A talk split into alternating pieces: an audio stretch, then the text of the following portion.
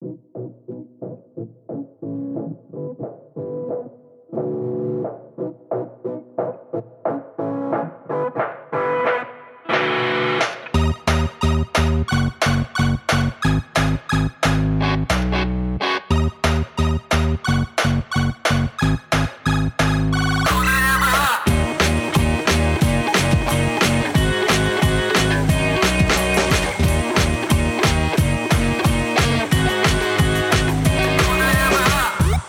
Всем привет!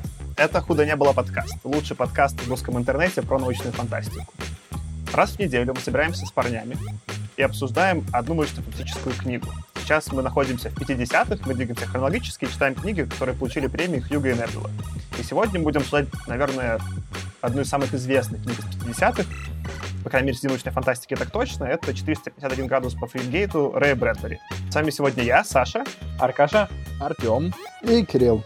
Да, ну и, и как вы могли услышать, наверное, по записи, из-за коронавируса мы теперь тоже записываемся удаленно. Мы, как э, модный хипстерский американский стартап, все решили не подвергать друг друга опасности.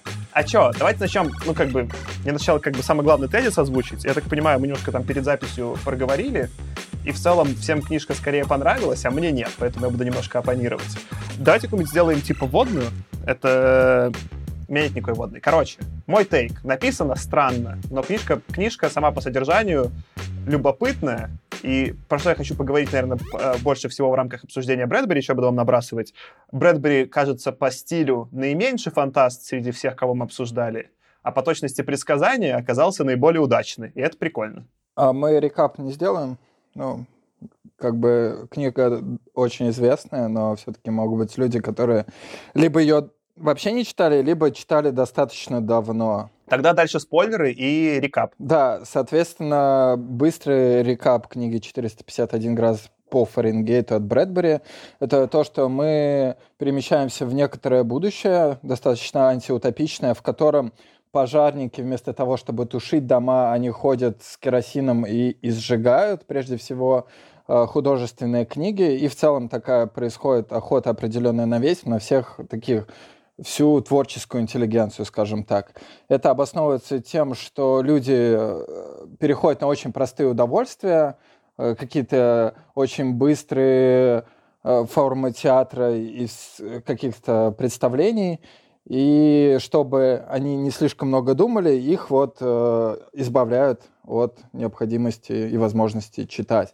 Соответственно, наш герой, главное, это один из пожарников, который Э, понимает, что на самом деле ни он, ни окружающие его люди особо несчастливы, и он постепенно начинает проникаться, так скажем, другой стороной, и, соответственно, за это его в итоге пытаются там э, э, убить, его дом сжигают, потому что он хранил там книжки, и он в итоге сбегает за город и обнаруживает сеть подпольную людей, которые хранят книжки в головах.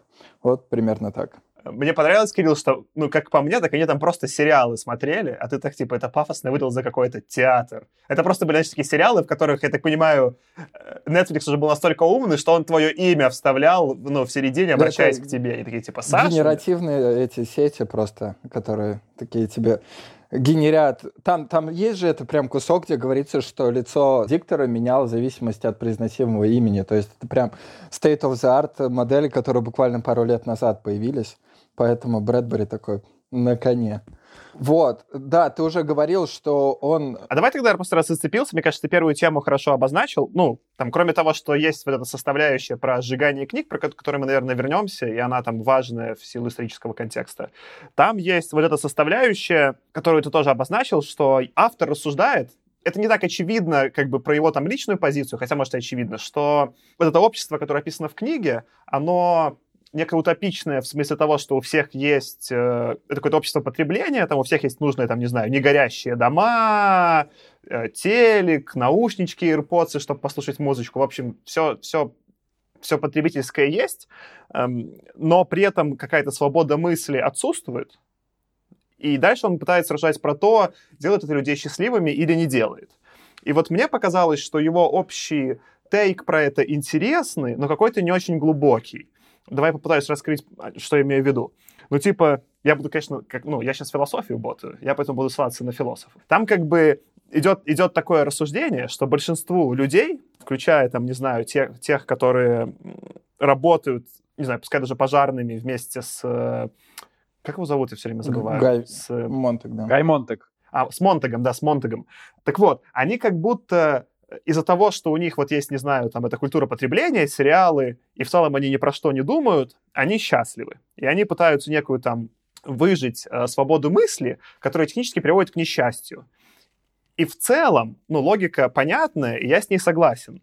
Но вот если взять как бы э, концепцию того, как устроено сознание, то можно сделать такой разгон, что наше сознание, оно уже умеет из коробки становиться несчастным, независимо от того, какие сигналы в него поступают. И как бы э, скорее какой-то там путь, который мне более понятный, буддийский, он про то, что единственный способ этих страданий испытывать поменьше, это бра... ну, понять, как эта машинка генерации страданий работает, поисследовать ее, неважно, пускай чтение там, через чтение философов и книг, которые тебя поначалу расстроят, и с этим взаимодействовать.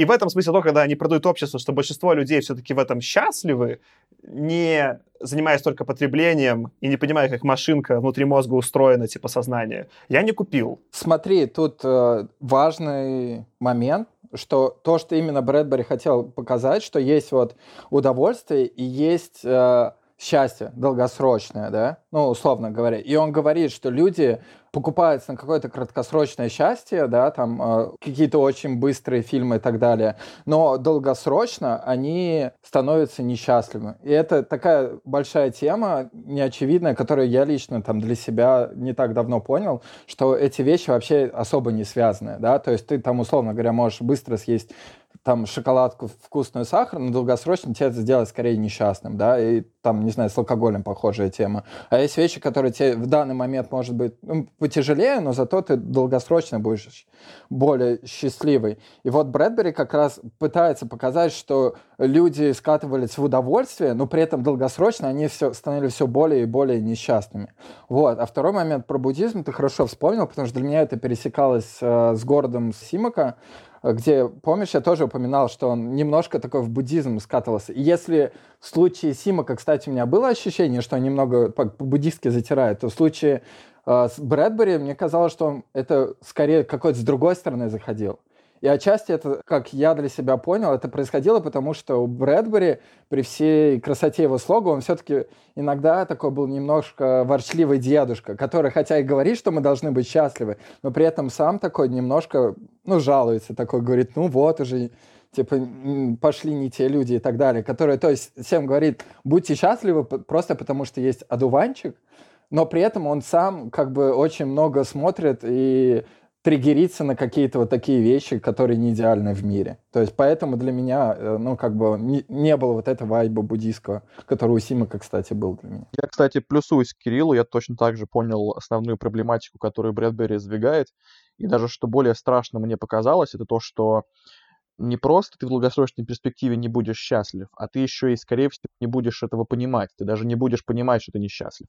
И потребуется только какая-то интервенция извне для того, чтобы показать тебе, что на самом деле ты каких-то вещей просто в мире даже не представляешь. Твой как бы фокус настолько сузился. Ну, как нам было показано в сцене, когда подруги этой Милдред пришли к ним домой, и э, там, типа, начал докапываться до там, некоторых тем, и в итоге у одной из них произошел нервный срыв. И она только тогда, э, там, после чтения стихотворения начала плакать, потому что поняла, что чего-то она в жизни не понимает.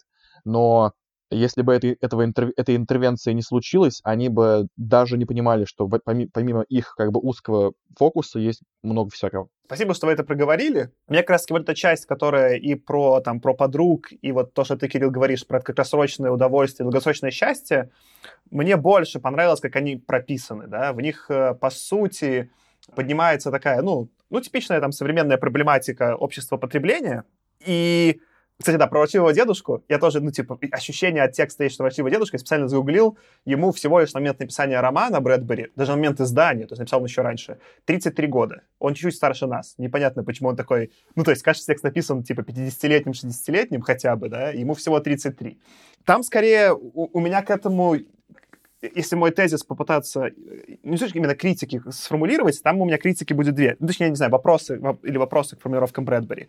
Первое, что он утверждает, что, ну, типа, вот часть людей, давай предположим, они счастливы, не знаю, вот эти подружки э, Милдред счастливы, потребляя сериалы да, и их все устраивает. Дальше у Брэдбери есть два предположения. Первое, что вот эти вот люди, которые счастливо употребляя сериалы, будут оказывать давление существенное на то, чтобы другие люди не загонялись и не читали книжки. И вот это то, что кажется, типа, сильным предположением, потому что, ну, типа, либо тебе эта концепция в целом не близка, да, что ты доволен, не знаю, простыми удовольствиями, и в этом в целом нет ничего плохого. Либо ты начинаешь уже э, разгоняться про то, как устроено сознание, как, как устроен мир, и тогда страдания неизбежны. И там даже есть гениальная цитата у Брэдбери, которую вот единственную выписал, даже отправил своему, ну, типа, моему другу Васе, с которым мы философию обсуждаем, с которым я был в другом подкасте. Там, я не, не скажу ее дословно, но там смысл был такой, что если задать вопрос, ну, типа, зачем нужное количество раз, или там почему, да, то что-нибудь точно сломается. Это больше формулировка Васи, чем Брэдбери, но там есть такая же прям цитата у Брэдбери. И это хорошая, ну вот это как бы гениальная мысль, что если взять что угодно, не знаю, счастье, удовольствие, книжки, да, и про любой вопрос начать задавать бесконечное зачем и докапываться до сути, в какой-то момент все сломается и станет некомфортно. И дальше вопрос, ну, стоит или не стоит вот с этим некомфортным состоянием что-то делать. Что, мне кажется, не угадал Брэдбери, или, по крайней мере, я не понимаю, как он угадал, ну, типа, я, я не покупаю в его трактовке мира, да, что первое, у общества возникает сильное давление на тех, кто пытается таким заниматься.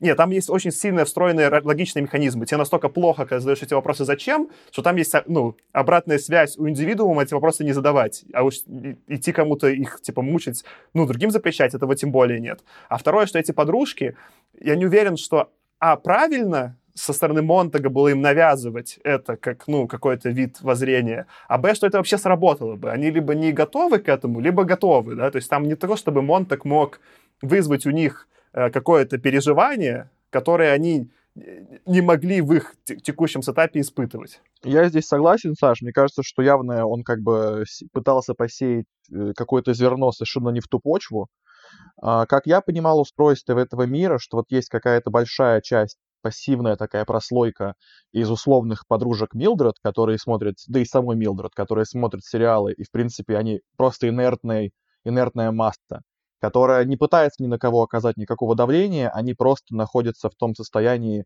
пассивном, которое им присуще, и все.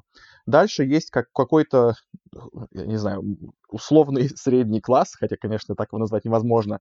Это такой на верхний средний класс. Это условный брандмейстер Битти и люди, которые все-таки более активные. У них есть какая-то своя позиция. Вот он как раз-таки пытался оказывать влияние на Монтага, и в целом понятно, что он не так прост, как... Вообще-то он вообще не прост, и очевидно, что его знание литературы, его широкие взгляды, его проницательность, то, что в итоге мы понимаем через слова Монтага, что Битти сам провоцировал Монтага, чтобы его сожгли. Ну, то есть там сложный, гораздо более сложный, сложно устроенный мозг, чем у подруг Милдред. И наверняка есть какой-то слой повыше, типа как партия да, Большого Брата в 1984, которая, наверное, создает все-таки вот это давление, да, которая как раз-таки придумывает то, что будут показывать на этих экранах, которые, собственно, и дают указания таким брандмейстерам, как Битти, чтобы те там рекрутили или подавляли свои свободомыслие у людей, которые работают у них, и искали, собственно, тех, кто пытается это свободомыслие проявлять в лице, типа, интеллигенции. То есть где-то там есть просто верхушка, которую нам не показали, а вот как раз-таки Милдред и похожие на нее люди, которые просто смотрят телек, это просто не знаю, антилопы, которые смотрят на то, как бежит какой-то лев в прериях. Ну, смотри, ты прав, что они это антилопы, которые в прериях, которые просто куда-то смотрят по сторонам и реагируют на громкие звуки. Мне кажется, Брэдбери как раз рисует картину, что у тебя, ну, там, условно, 99%, там, если не больше, общества превратились именно в таких антилоп. И в этом смысле мне как раз фигура вот брандмейстера Битти кажется в этом романе ну, самым белым пятном, потому что я так до конца не смог ответить для себя на вопрос, а кто он вообще такой. Потому что потому, что он говорит, что он цитирует, ну и вообще на его, по его уровню просвещенности, очень сложно как бы сказать, да, что он вышел из, из той же среды, из которой вышли, условно, там, подруги жены Монтега. При этом явно вот какое-то вот это устройство, как эта система устроена, почему такие люди, как Битти, которые, казалось бы, ну, он создает ощущение начитанного человека. Или, по крайней мере, в него как бы очень намного больше заложено с этих самых экранов и более глубоких вещей. Как он вообще в этой системе появляется и что его мотивирует, для меня до конца на самом деле не осталось понятным. Это вот для меня самый вот непонятный момент в этом романе. И вот момент, когда он явно провоцирует Монтега на то, чтобы он его сжег, я тоже вот до конца осознать и продумать для себя не смог. Слушай, тут э, я тебе, наверное, отвечу про две штуки. А, одно более широкое, про то, что про эти экраны, помнишь, мы в 1984, по-моему, ты, Аркаша, говорил, что большинству людей, в принципе, не нужно устанавливать не выключающиеся экраны, они сами будут там смотреть телек. Вот, и здесь э, Брэдбери про это написал, наверное, про то, что люди добровольно сами там за свои деньги. Что касается про Бити, опять-таки, в романе, наверное, его нету, но если перекладывать на какое-то наблюдение за там текущим днем и так далее. Для меня это, как знаешь, люди, которые с Ютуба, которые сами, может быть, супер умные, но они понимают, что там в массе людям нужно какие-то достаточно простые штуки, поэтому э, э, записывают довольно сильный трешак. И причем в определенный момент они же перестают сами от этого получать какой-то кайф, но уже по накатанной идут и делают, делают, делают до таких моментов, пока у них нету каких-то срывов. Типа все эти, опять-таки, истории про супермассовых ютуберов, которые реально делают что-то очень простое, но которое им самим не нравится. Для меня это скорее вот такая фигура. А я даже не за ютуберов бы здесь зацепился, а за э, одну из любимых мной групп Ляпис Трубецкой. Там же был когда-то такой же типа слом у Михалка. Он когда делал старые альбомы, он выступал в такой роли немного такого клоуна, шута, как будто выступающего от лица такой поп, ну, русской, там, белорусской эстрады и как будто он такой подбухивал, но в шутку. И потом он сам рассказывал, что он в какой-то момент там подсел на спорт и сильно поменял э, направление группы, потому что, типа, образ съел ну, как бы внутренность, да, как бы он думал, что это все шутка, но это так разрослось, что он сам стал той шуткой, которую отыгрывал. И от этого у него случился внутренний экзистенциальный кризис, потому что э, внешнее то, что он транслировал, не совпадало с внутренним. И в этот момент он, ну, как бы, ему повезло, он такой пересобрался, занялся спортом и начал записывать другую музыку, ему близкую, а с Бити не произошло. Бити реально в этом смысле э, самый крутой, наверное, персонаж для меня вот э, всего романа, потому что он прям такой умный приспособленец, да, и он в этом смысле классно прописан, что он, с одной стороны, понял правила игры и играет как бы и, ну, игру которая всех устраивает, но у него тоже внутренняя экзистенциальная пустота, отсюда его там, типа, ну, некое там стремление к смерти. И вот в это, типа, если что, наверное, самое сильное для меня было с точки зрения того, что Брэдбери вообще про это говорит. А, мне даже, видишь, не знаю, там сейчас в подкасте про это страшно разговаривать, потому что тут, ну, типа, ну, обсуждается тема, типа, суицида. И он прям на нее заходит не просто с какого-то такого, знаешь, ракурса, ну, а просто написать, а он довольно глубоко описывает, из, там, первая же сцена с Миллер, которая выпила таблеток, и потом с Бити, что люди, у которых нет смысла в жизни, при полностью, типа, в остальном жизни устроенной, без этого смысла у них увеличивается, типа, ну, вероятность суицида, что, в общем, и происходит в современном обществе. И вот это, типа, угадывание и попадание в то, как устроено сознание, оно невероятно крутое. Но именно поэтому, и тут моя главная дальше критика к... Я вот понял еще, что, наверное, меня вот больше всего не порадовало, что Окей, эта часть показана хорошо, да, потребительство и отсутствие смысла жизни, неважно, на умном уровне или на глупом, э, это типа конец, потому что нет смысла, ну, смысла жить, да. Но как бы антитеза к этому — это Клариса, там так же зовут, типа девочка, да? Клариса которая в целом ведет себя очень странно. Она как будто вот, ну, в ней жизнь цветет и пахнет, да, но она, типа, при этом довольно хаотичная, особо, типа, тоже интеллектом не отличается и просто как-то, ну, хаотично реагирует на мир. И то, что вот это единственная возможная антитеза к приспособленчеству остальных или просто глупости, я вообще не покупаю. У меня можно последнюю фразу хотел сказать про Битти, а потом, да, хорошо перейти к Кларисе, мне кажется очень логично. Про Бити мы вот сравниваем его с кем-то, у меня тоже пришло в голову сравнение, что в мире потребления это какой-то человек, который... Это какой-то менеджер среднего звена, который повязан на какой-то долгосрочный бонус на акциях, у него есть кредиты, и типа, знаете, это не какой-то сотрудник, который может пере, поменять работу, а который сильно завязан в системе, ему просто сложнее это сделать, и он как бы это понимает, но его никуда больше не возьмут, и вот он вот сгорел полностью. И в этом смысле, да, мне тоже он гораздо более понятен, чем Клариса. Я вот, э, для меня как раз Клариса самое белое пятно, потому что оно очень быстро возникло в книге она очень быстро оказала, она очень быстро оказала влияние на Монтага э, до такой степени, что даже я не успел понять, каким образом она оказала на него воздействие. То есть понятно, что просто он был заранее более подготовлен как бы к этому влиянию, но это, это начало для меня было довольно скомканным и очень быстрым, и я не понял, что же, чем же конкретно она его зацепила. И также быстро она исчезла из книги, и тоже, в принципе, то есть это очень маленький камешек, который запустил лавину, но как-то уж очень маленький для меня был лично. Слушай, здесь мне кажется, что ее роль абсолютно понятна реально действительно тот э, человек, с которого начинается переключаться. То есть понятно, что Мэнток, в принципе, внутренне был готов, но это именно в, внешнее воздействие. Это знаешь, как, опять-таки, в медитации, где, когда у тебя есть какая-то гадит медитация, ты в принципе, тебе говорят очень базовые вещи, типа там обрати внимание на дыхание или там, знаешь, когда, ну, известная вещь, что, например, не видишь своего носа, хотя на самом деле ты его видишь. То есть, если ты попробуешь сфокусироваться. И это скорее штука, которая, она говорит, смотрите, вот слон большой розовый, он есть. И он такой, блин, точно же есть. Вот. И это ровно ее роль прийти и сказать, что слон, он в комнате стоит. Ну, можно что это просто значит, такого агента хаоса она была как-то, ну, она с реальностью, в отличие от остальных этих героев, погрязших в потребительстве, соприкосновения, ну, у нее было какое-то соприкосновение, она просто это состояние показала Монтагу, что-то дальше этого началось. И вот здесь будет моя главная критика к, к роману, что вот эту первую треть до того, как начинается, собственно говоря, весь экшен, я еле вообще осилил эти внутренние терзания Монтага в, в его унылости серой с его там женой, которая совершает самоубийство, и эти хаотичные цитаты Кларисы, вообще было не... Я прям продирался сквозь текст, мне было плохо. А, потому что было очевидно, ну, я уже плохо помнил текст, но было очевидно, к чему это все ведет, ну, то есть это можно было просто быстрее сделать. Б, это просто было, ну, неинтересно написано. И, и я прям вот эту треть терпел, терпел, терпел, и потом стало как-то полегче читать, когда она закончилась. Ну, мне кажется, здесь играет роль все-таки вот то, что ты читал уже не в первый раз, то, что ты ну, именно полностью знал, к чему это все идет.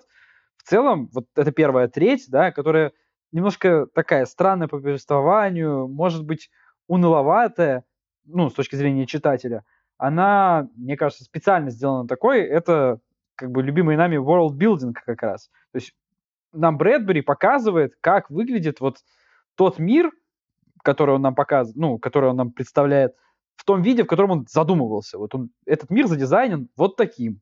Скучным, без каких-то особых мыслей, довольно допотопным. И он нам ровно про это и говорит. Вот после этого появляется, собственно, Клариса, которая вот такой триггер для Монтега, и у нас начинается развиваться событие нестандартным образом.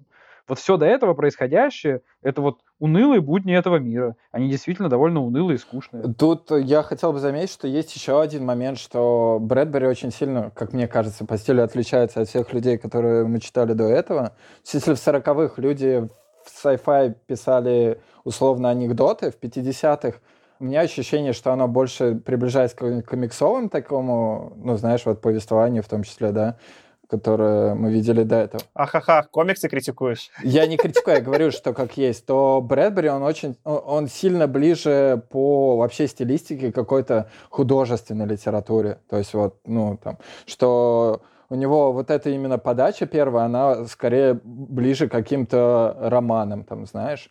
Вот, и тут есть интересная штука. Вы знаете, где впервые опубликовали этот, кстати, э, роман? Типа не в Astounding Science Fiction ни разу, его опубликовали в Playboy, короче. И... Что?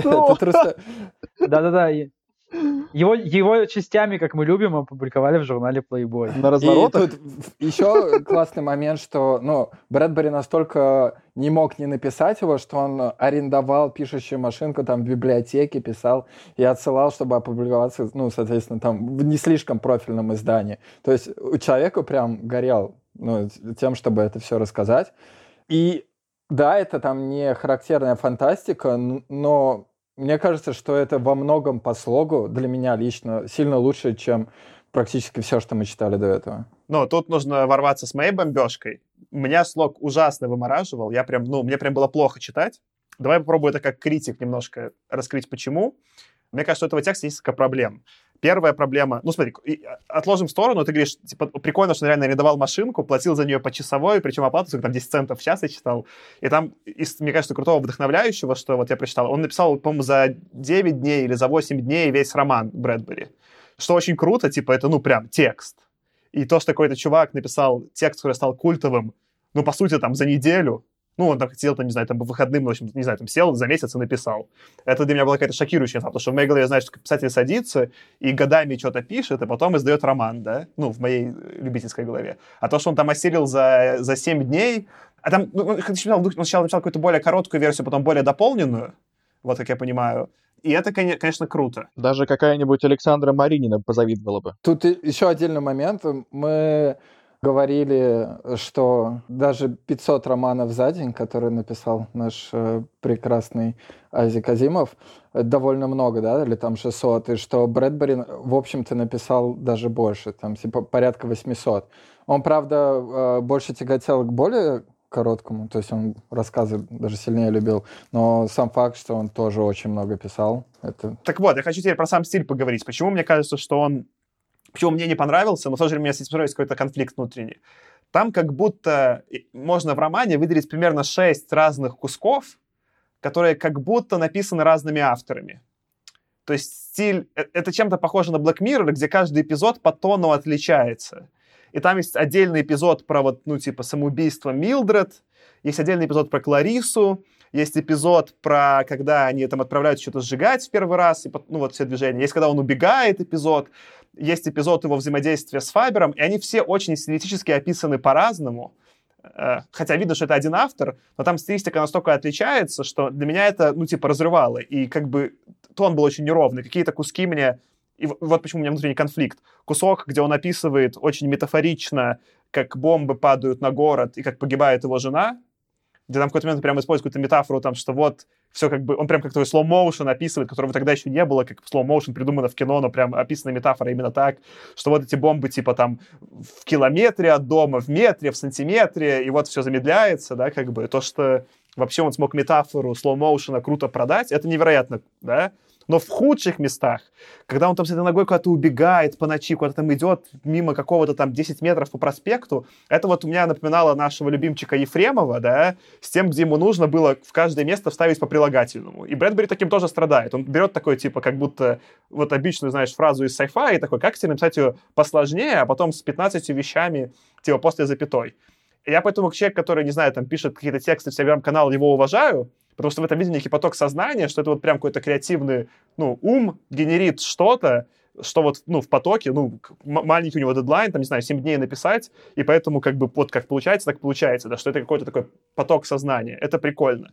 Но с точки зрения читателя, это для меня в куче мест я прям ну, страдал, продирая через текст, и хотел, чтобы он был написан по-другому. А не, ты не думал, что вот эти стилистические изменения в тексте, они некоторым образом, ну, Брэдбери так хочет показать, как меняется ход мышления главного героя по ходу событий. Вот я как раз хотел на эту тему дополнить. А, не только, может быть, как главный герой думает, но и, как бы это объяснить-то, а, какие-то сиюминутные реалии вокруг него. Сейчас я попробую пояснить. А, просто я читал в кавычках эту книгу впервые, как я слушал ее как аудиокнигу, поэтому вот те куски, о которых, Саш, ты говоришь, может быть, я не до конца заметил, но что я точно заметил, это ритм, который действительно менялся. Вот как бы, не знаю, то, с каким темпом менялись события, как они вяло текли в начале, как они интенсивны были в середине, и как они опять замедлились в конце после взрыва, это было очевидно. И плюс мне очень понравилось, мне понравилось с какой-то теоретической точки зрения, вот как что автор придумал такой ход, а вот слушать было не очень это интересно, так это то, что когда Брэдбери описывал этот мир потребления, он очень много использовал повторов.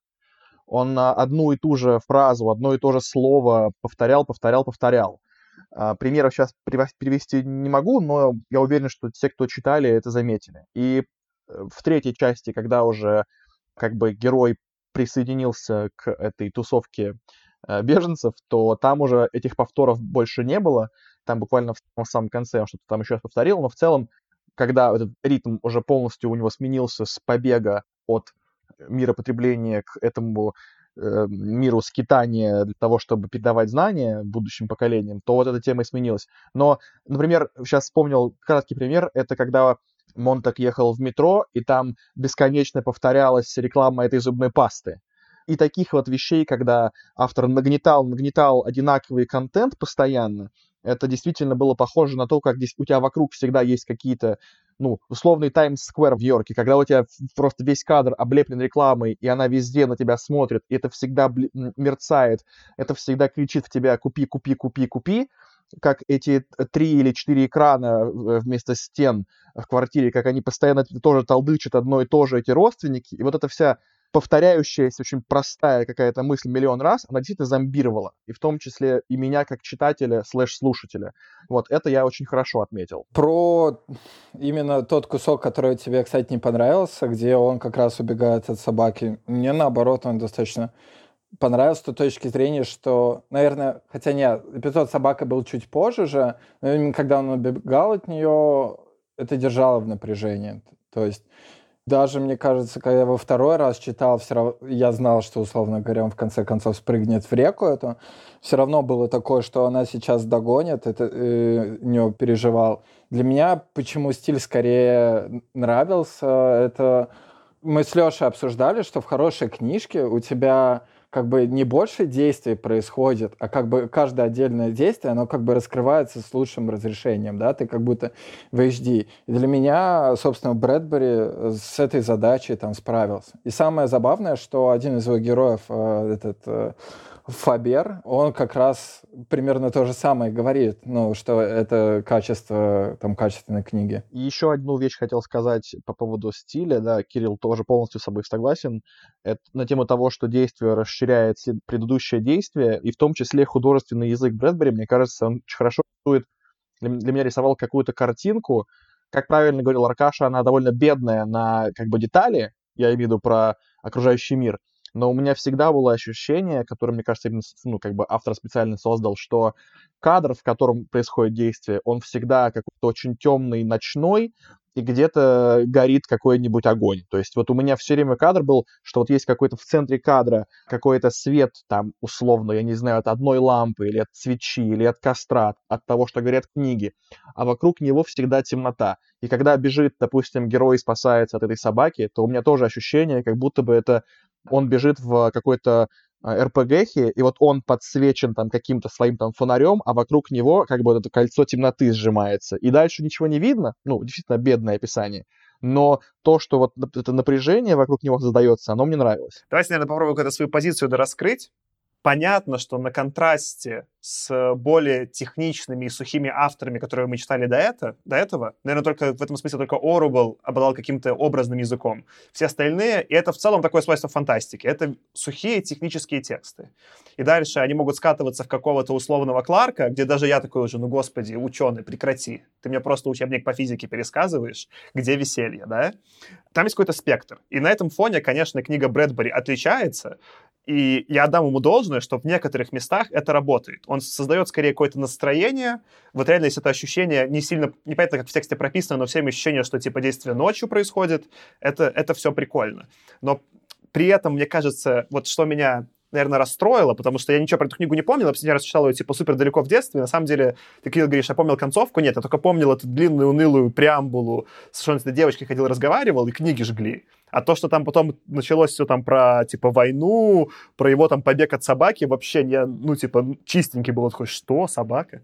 Так вот, как бы, мне кажется, Брэдбери, зачет ему, что он угадал с темами, попал, да, и что он все-таки умеет писать метафоры, но мне он как автор не нравится. Это была книга, которую я читал и прям думал, что ее будет с вами супер прикольно обсуждать из-за топиков, которые она поднимает, но сам текст вот, ну, сам технический текст мне очень не нравится.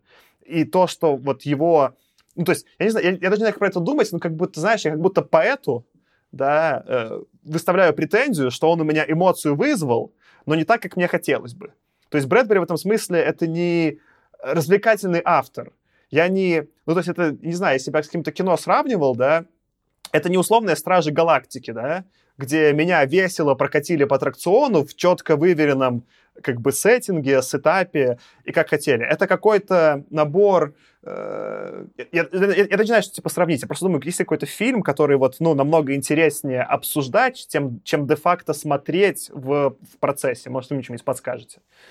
Вот, вот это была моя претензия. Короче, я сидел и думал, что вот Брэдбери, да, он социально вирусный, и книга важна, потому что она стала это как, ну, типа, миф самой книги, да, из-за того, что она стала вирусной, и все ее обсуждали, и она еще попала вот, ну, в эту тему с э, цензурой, то она как мем намного интереснее, чем она как текст. Ну, здесь могу только вспомнить слова из книги, я, к сожалению, сейчас точную цитату не дам, но когда вот этот Фабер, профессор, обсуждает с Монтегом как раз литературу и книги вообще, он говорит, что да, книги это не просто, через текст нужно продираться.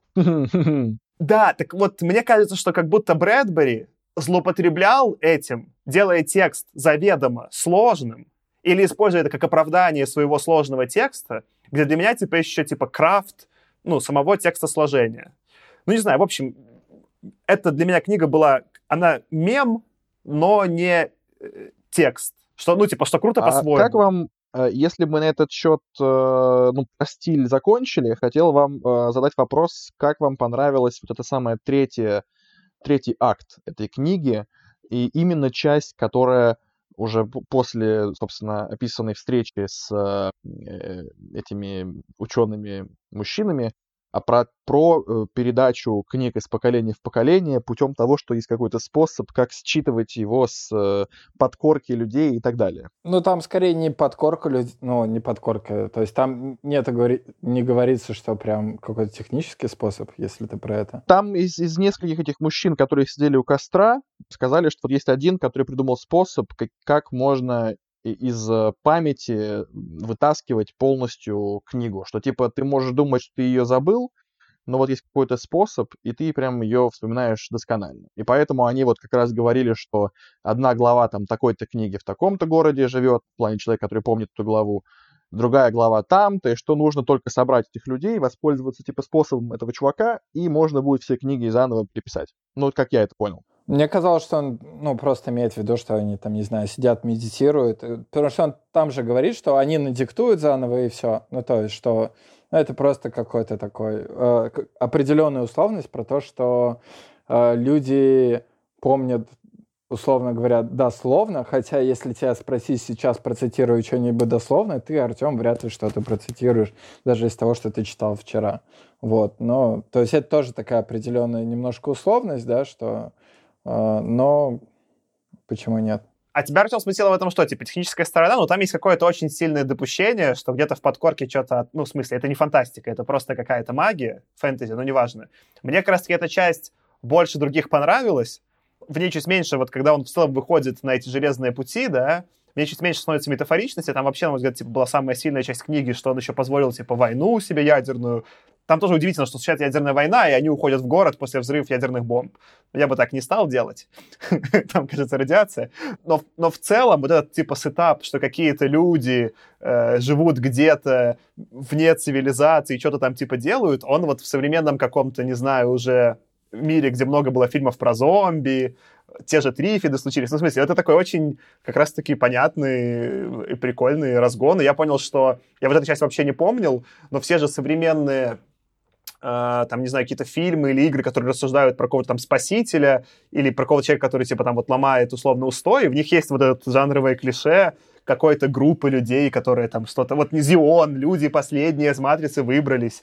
Вот это такое что-то. У меня не то чтобы претензия к этому, я просто Э, я думал, я, Саша, кстати, как и ты, я читал когда-то в детстве там ее и сообщений помнил все, что после середины книги. То есть вот с момента с пса я, я такой, что? Пес, правда, погоня, ух ты, война, грибок там какой-то, да? Вот, и я просто, ну, довольно сильно удивился, когда вот эту часть э, встретил.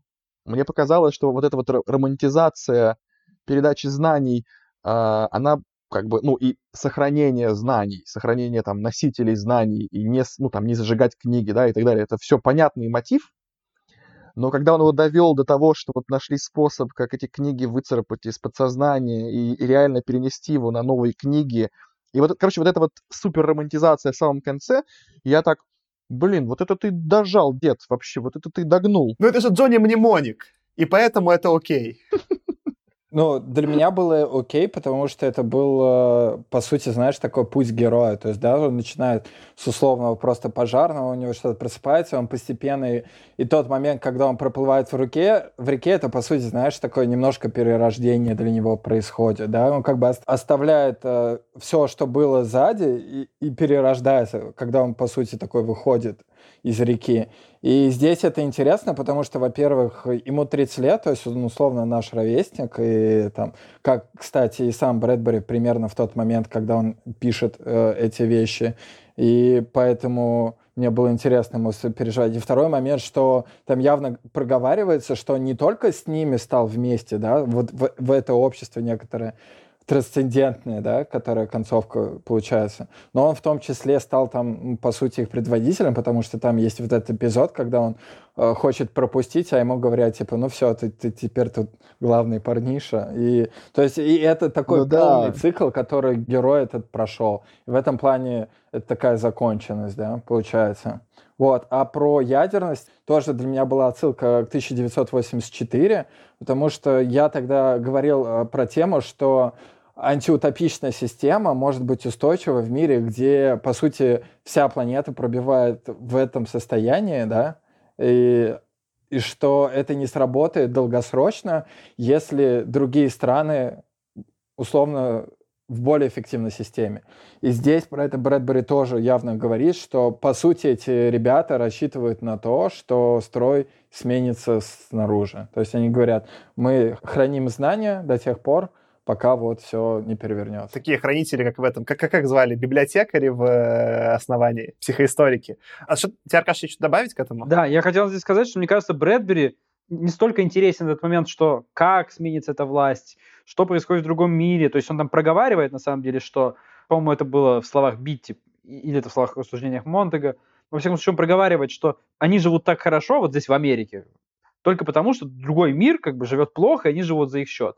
Но на самом деле Брэдбери почти про это не рассуждает. То, с кем происходит война, почему она происходит, какие будут ее последствия, вот как бы точечные, ему не так важно. Вот вся эта история, на самом деле, конечная, про людей, хранителей книг, это вот такое воплощение оптимизма Брэдбери, на самом деле, если мы его будем сравнивать с тем же, например, Оруэллом. Потому что Оруэлл заканчивает на том, что, ну, все плохо. То есть у Оруэлла как бы все кончается предельно негативно. То есть он говорит, что вот как только построится вот это во всем мире тоталитарное общество, мы не сделаем уже ничего, и оно будет само себя поддерживать и любую жизнь внутри себя выжигать.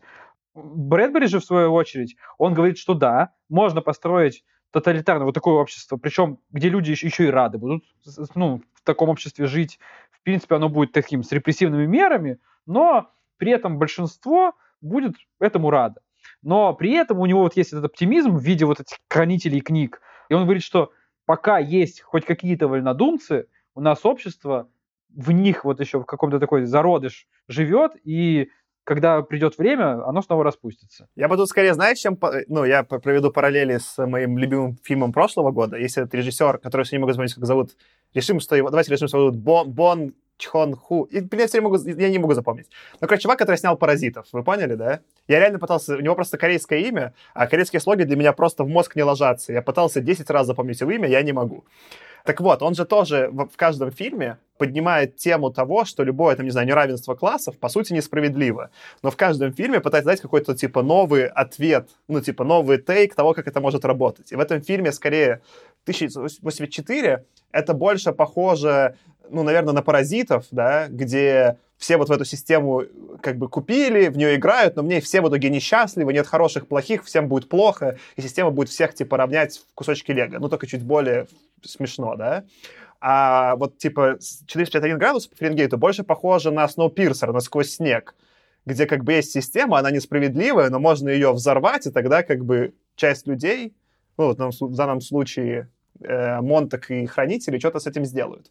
Я тут хотел скорее тогда зайти про саму метафору, да. Очевидно, что он написал это в 50-е, когда вот был макартизм, и вся метафора была про то, что чуваки реально боялись, что книги будут на самом деле сжигать. Видимо, какая-то была до этого практика в Америке сожжения книг, э, видимо, какого-то, не знаю, там, коммунистического содержания или чего-то такого. Да, кажется, еще ну, добавить? я думаю, что это просто было не, не сжигание в Америке книг, это было на фоне сжигания нацистами книг. Э, там же прям вот они явно на площадях сжигали книги.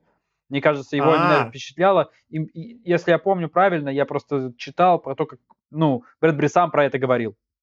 Что именно вот сцены М. сжигания книг нацистами его в том числе как бы сподвигли к написанию. Вот, и мне эта часть показалась э, хуже всего состарившейся, потому что в его время, скорее всего, эта метафора казалась страшной, но в 2020-м, ну, сжигать книги — это нонсенс, да, как бы, н- и книги уже утратили, вот, ну, как бы там Брэдбери так явно приписывает книгам особую великую значимость, я не знаю, там, сериалам, чему-то другому, все, что не книги, он явно значимость занижает.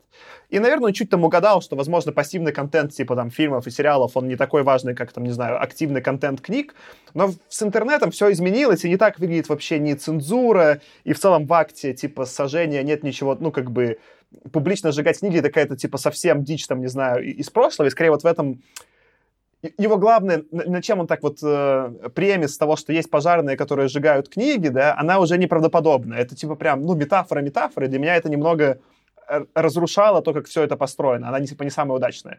Но с чем он как бы угадал, и это супер прикольно именно как, опять же, мем, как э, роман, он все-таки про, цен- цензуру рассуждал. Э, и в целом же это такой, можно сказать, что весь роман — это памфлет против цензуры, да?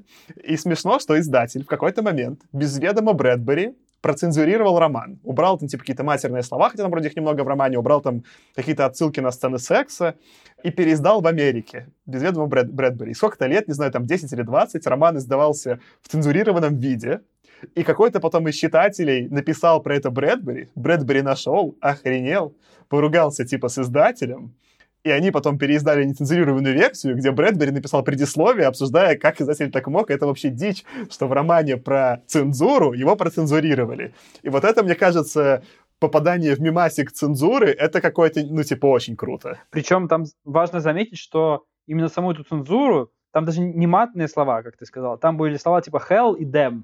Ну, то есть они а, да-да-да, ну, характерны для условно, Брэдбери. ус- условно ругательные. Да, и упоминание абортов. Это было сделано какой-то ассоциацией каких-то школьных библиотек или что-то такое.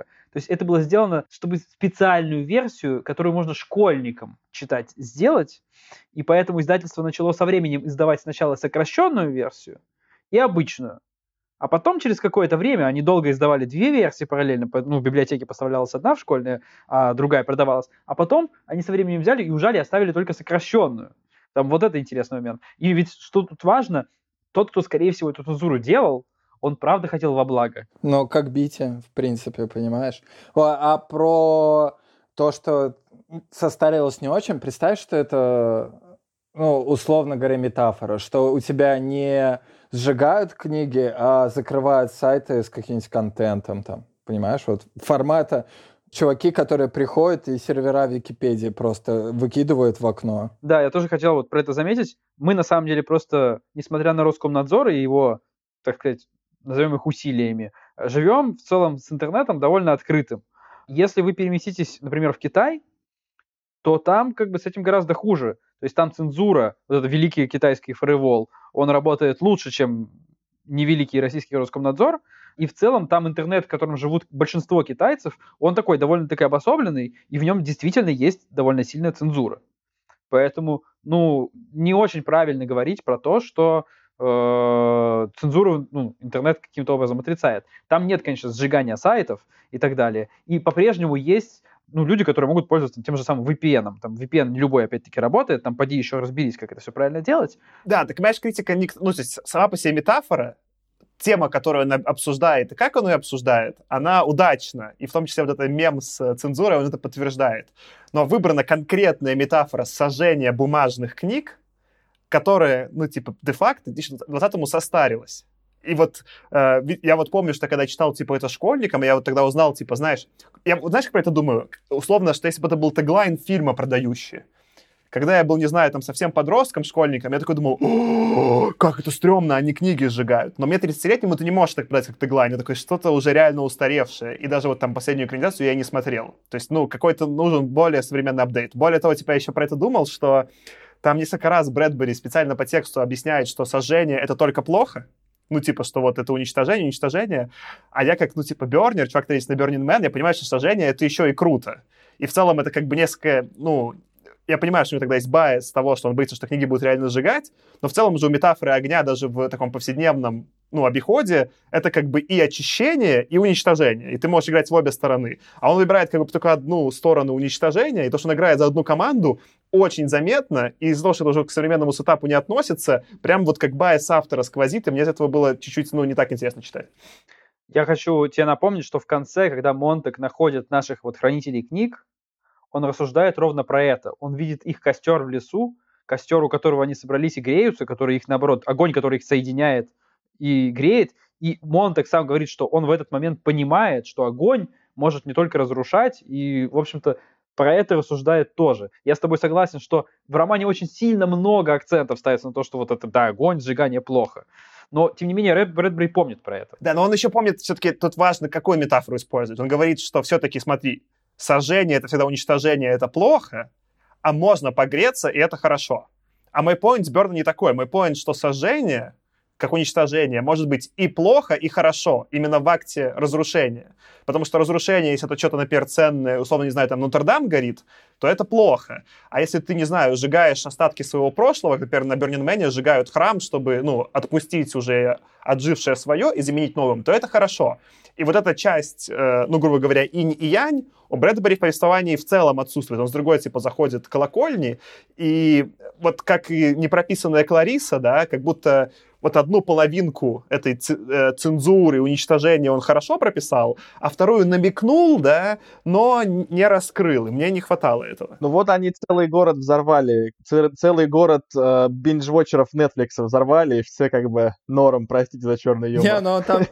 Наказание за карантин. Он же там прям про это говорит, что сейчас, короче, город взорвется, придет природа, и нормальные чуваки как бы все с нуля перестроят. То есть, в принципе, мне кажется, что это очень похоже на то, что ты говоришь с Берна. Но он про взрыв не говорит как про огонь. То есть там он явно в языке тоже про это использует, что это, ну, там, ну, он, он описывает взрыв не как, значит, в современном фильме взрыв, что это огонь, что-то разлетается. Он описывает, что падают бомбы, и они просто, ну, все разрушают. Он там использует метафору разрушения, а не сожжения. Ну, слушай, придирки, э, ну, я вот Аркаша про это хорошо сказал, он прям очень долго и много раз проговаривает, что сожжение — это только плохо. Я как Бернер не мог. Это такой, типа, «А, прекрати, Брэдбери, нет. Я бы хотел вернуться еще к одному моменту, который касается бандмейстера Бити. В романе есть момент, когда Бити приезжает к Монтегу, и он знает уже, дает ему явно понять, что он знает про книги, знает про то, как Монтег меняется, и читает такой длинный большой монолог. Этот монолог, он интересный, важный, глубокий, он супер важный для понимания того, что вообще в этом мире происходит и почему этот мир такой. Но моя проблема была в том, что с точки зрения э, рассказывания Монтегу этот монолог плохой.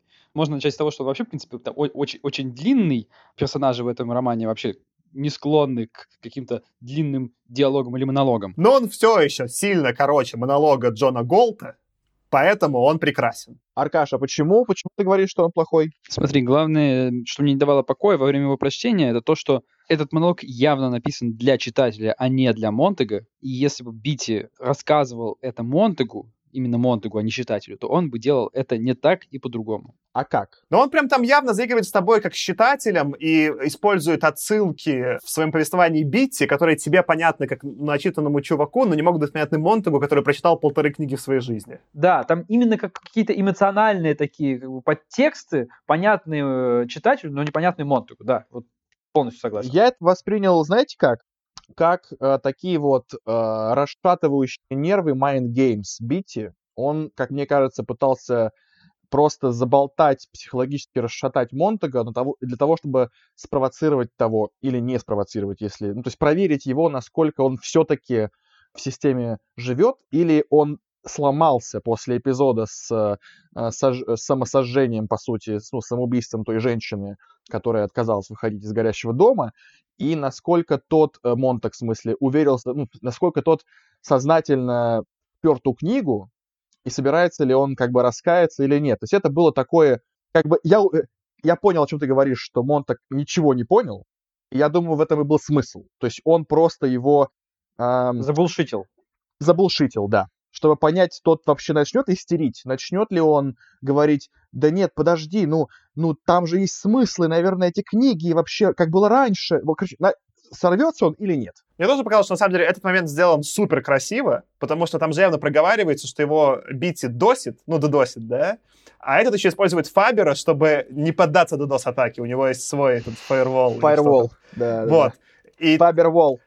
это не отменяет того, что при этом Брэдбери с тобой еще заигрывает и делает мета-подтекст для себя для читателя. Поэтому мне это скорее показалось красивым. Он такой, типа, продал, ну, с допущением, что это в мире Монтага может работать, и с тобой поговорил. Ну, типа, that's fine. Ну ладно, я тогда еще хотел вот еще одну тему из речи Бити обозначить. Э, Я даже цитату выписал. Э, В какой-то момент Бити говорит, что чем шире рынок, тем тщательнее надо избегать конфликтов. Он рассказывает про какую-то вот предысторию всего этого мира. Все эти группы и группочки, содержащие собственный пуп, э, не дай бог как-нибудь их задеть. И говорит, что в результате, вот из-за того, что было много людей, которые ос- оскорблялись на что-то, им что-то не нравилось, писать э, вообще что-то адекватное и серьезное перестали, и книги с журналами превратились в э, ванильный сироп и подслащенные помои, по его словам. Вот. И что здесь, мне кажется, важным, это то, что Бити рассказывает про это крайне эмоционально. То есть прям видно, что его эта тема супер волнует, и волнует именно в отрицательном смысле. То есть его это беспокоит, ему это как будто самому не нравится. Так смотри, сбить это как раз-таки, и это волнует его, и это нормально. То, почему он в конце, ну, там, не знаю, позволяет Монтагу себя убить. То есть Би- Би- Бити не чувак, это чувак, который себя убедил в том, что он верит в систему, но при этом он видит все равно косяки этой системы, и его коробит. Так что, ну, типа, сюжетно я это покупаю. Мне, знаешь, что тут, типа, с одной стороны понравилось, с другой стороны не понравилось? То, что вообще заходит Брэдбери на тему э, политкорректности и вообще вот обсуждает про меньшинства и их репрезентацию, это супер свежо, особенно для 50-х, когда там еще, типа, даже, я так понимаю, сегрегация, ну, короче, там какая-то дичь происходит же еще в Америке, не- неадекват, и он вот про это рассуждает, например, одну часть, как бы половинку уравнения, он угадал. Если ты посмотришь на современный голливудский фильм «Марвел», то это и есть, ну, plain vanilla. Это максимально никого не обижающее кино, чтобы продать на максимальное количество рынков, да? И эту часть он угадал. Но он говорит, что из-за этого появилась цензура, чтобы, ну, чтобы эти группки не обижались, да, типа их в целом, их репрезентация исчезла. И вот здесь он типа полностью не угадал, да, потому что эти тренды происходят параллельно. С одной стороны, массовое медиа, оно все более ванильное, но все эти меньшинства в Америке в текущем стапе, наоборот, борются за свою презентацию. И, например, не знаю, там, у ЛГБТ-сообщества все больше, не знаю, там, сериалов, которые показывают их жизнь, типа, ну, с отражением тем, как они происходят. И они, наоборот, никогда не будут топить за то, чтобы их показывали как, ну, не знаю, там, обычного плейн ванила белого человека, да? И вот это, как бы, то, что в этом борьбе победила... Да, люди обижаются, когда их чувства задевают, и часть политкорректности появилась, но люди также обижаются, если про них ничего не рассказывают. И вот этой части, что они обижаются, когда про них ничего не рассказывают, Брэдбери не интересует. Это в этом мире полностью отсутствует. Там все, все как-то мгновенно стали одинаковыми, и вроде какие-то меньшинства есть, но им никакая репрезентация не нужна. И меня вот это немножко, типа, ну, не, не угадал. А что, давайте так... Ну да, но я Тебе еще набросить? Да не, я вот именно для того и вставить хотел это, потому что для 50-х, я с тобой согласен, эта тема, вообще, ее никто не поднимал, на самом деле, из того, что, кого мы читали. Вот эту тему того, что разные группы есть, и того, что их представительство какое-то должно быть, но оно может привести в цензуру, то, что Брэдбери про это думает в 50-х годах, хотя это актуально и сейчас, это в целом, ну, прям я дико респектнул вот этот момент, что он вообще про это задумался. Ну и там в целом в этой речи Бити было только много других моментов. То есть если отбросить то, что речь это написана для меня как для читателя абсолютно, то она очень крутая. То есть там прям можно прям надергивать на цитаты, точно так же, как и ну, последний такой мысленный монолог Монтега в конце книги, в самой последней части, да, то есть там тоже этот, этот кусок и последние мысли, там, несколько страниц Монтега, это, по сути, такая философская доктрина, да, которую там Брэдбери в своей книге это несет. Вот, я, наверное, еще одну тему хотел набросить, вообще немного в сторону э, к тому, что вы говорили. Он там в какой-то момент еще рассуждает про то, что есть вот солнце, которое будет постоянно там э, условно гореть, пока там, не знаю, не потухнет. И задача именно хранителя это в том, чтобы, ну, сохранять опыт, чтобы цивилизация там не ресетнулась и не остановилась. И есть просто такое довольно интересное наблюдение, касающееся второго закона термодинамики. А, Добрый день, Артем. Ты настолько тупым меня Нет, считаешь, но да? смысл э, ну, второго закона термодинамики, условно говоря, что энтропия незамкнутой системы постоянно возрастает. И есть классное применение, ну, не, не практическое, это про то, что когда ты что-то делаешь осмысленно и что-то сохраняешь, ты на самом деле приближаешь тепловую смерть Вселенной. То есть чем активнее ты накапливаешь знания, тем быстрее э, э, энтропия приближается к своей там финальной точке. То есть с точки зрения, может быть, именно какого-то такого фаталистического конца Вселенной, то наоборот имеет смысл сидеть ровно и просто познавать дзен. Ну, подожди, там же можно второй закон термодинамики трактовать так, что ты не то, что приближаешь, просто любые действия, ты локальный, типа, оптимум ищешь. Тепловая смерть случится независимо от того, сидишь ты на попе ровно или Да, да, кстати, да, она, собираешь она знания. случится, вопрос, насколько быстро. То есть каждое твое активное действие, оно, по сути, просто ускоряет этот процесс. То есть оно э, быстрее приближает к тому, что у тебя все будет абсолютно ровненькое. А можно я тогда еще вставлю здесь шутку про не только смерть Вселенной, но и смерть философии? Дело в том, что в моей версии аудиокниги, в моей в моем версии прочтения аудиокниги, там в последних сценах, когда эти ребята сидят и ужинают у костра, в какой-то момент э, их вот этот вот главный э, старикан достает сковородку, и согласно моему читателю, да, они жарят бекон. И я представил, что они Фрэнсиса, старину Фрэнсиса жарят на сковородке, и философии просто конец. прожарка бекона. Прожарка бекона. Ладно, мне кажется, вы зашли в такую не- непонятную область, пытаетесь скрестить физику э, с философией. Давайте я тут еще забавный факт достану, который у меня был в рукаве, и про который никто из вас не вспомнит, из просто физики. Книга называется «451 градус по Фаренгейту». На самом деле температура горения бумаги – это 451 градус по Цельсию. Просто проблема в том, что Брэдбери перед написанием консультировался э, со знакомым пожарным, который просто перепутал шкалы. Поэтому книга называется 451 градус по Фаренгейту, но на самом деле при 450 градусе по Фаренгейту книга, э, бумага начнет тлеть и сушиться, но гореть еще не будет. Это вот один факт мне очень понравился. Я просто его не И знал. там же еще смешнее, что это, это при этом не точная цифра, а диапазон, по-моему, там в 30 градусов, потому что в зависимости от того, какая бумага, какие условия, какая влажность, э, там нет реально прям одного Ну как, градуса, когда какая? загорится. Есть Американская бумага на американской земле, в рук... на столе американского человека. А давайте, раз мы перешли, мы, мне кажется, наконец-то к физике вернулись, да, потому что Брэдбери там как бы мало фантастику обсуждали. Что меня вот поразило, я немножко вначале это набросил, что Брэдбери, как человек, которому в целом на фантастику плюс-минус плевать, и он больше он какие-то очень экзистенциальные темы разгоняет, и больше про политическую повестку 50-х, да, он часть вещей, не имея никакого референса, угадал супер точно.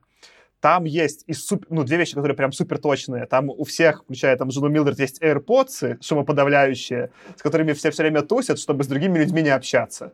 И, ну, как бы, причем они беспроводные. Я такой, ну, AirPods появились пять лет назад Брэдбери, ты не мог знать.